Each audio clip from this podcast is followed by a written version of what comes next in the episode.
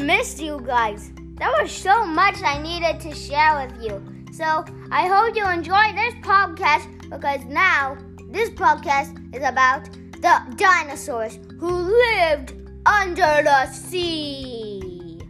Now, for our first dinosaur, it's called the Ichthyosaurus. The Ichthyosaurus was a dinosaur that looked almost like a dolphin but lived under the seas and was a dinosaur. So, they mostly breathe air and eat squids. For our next dinosaur, the next one is called Kronosaurus.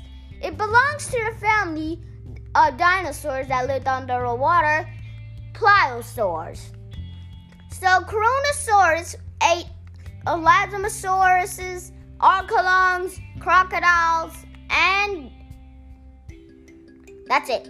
So the Kronosaurus was about 18 meters tall, and it had a wide jaw that can swallow a shark. For our next one, it's called the Spinosaurus. Spinosaurus was a dinosaur that walked on two legs. It's to catch fish. It sticks its hands in the water to eat fish. It has a long snout like a crocodile, a sail on its back, and long claws, and a very long tail for balance. For our next dinosaur, it's called Elasmosaurus. Elasmosaurus was belonging to another family of underwater dinosaurs called plesiosaurs. Plios- plesiosaurs were a type of dinosaurs that had long necks and swam in the oceans.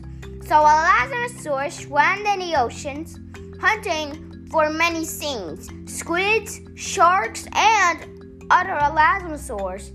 So, Elasmosaurus had a very big le- neck.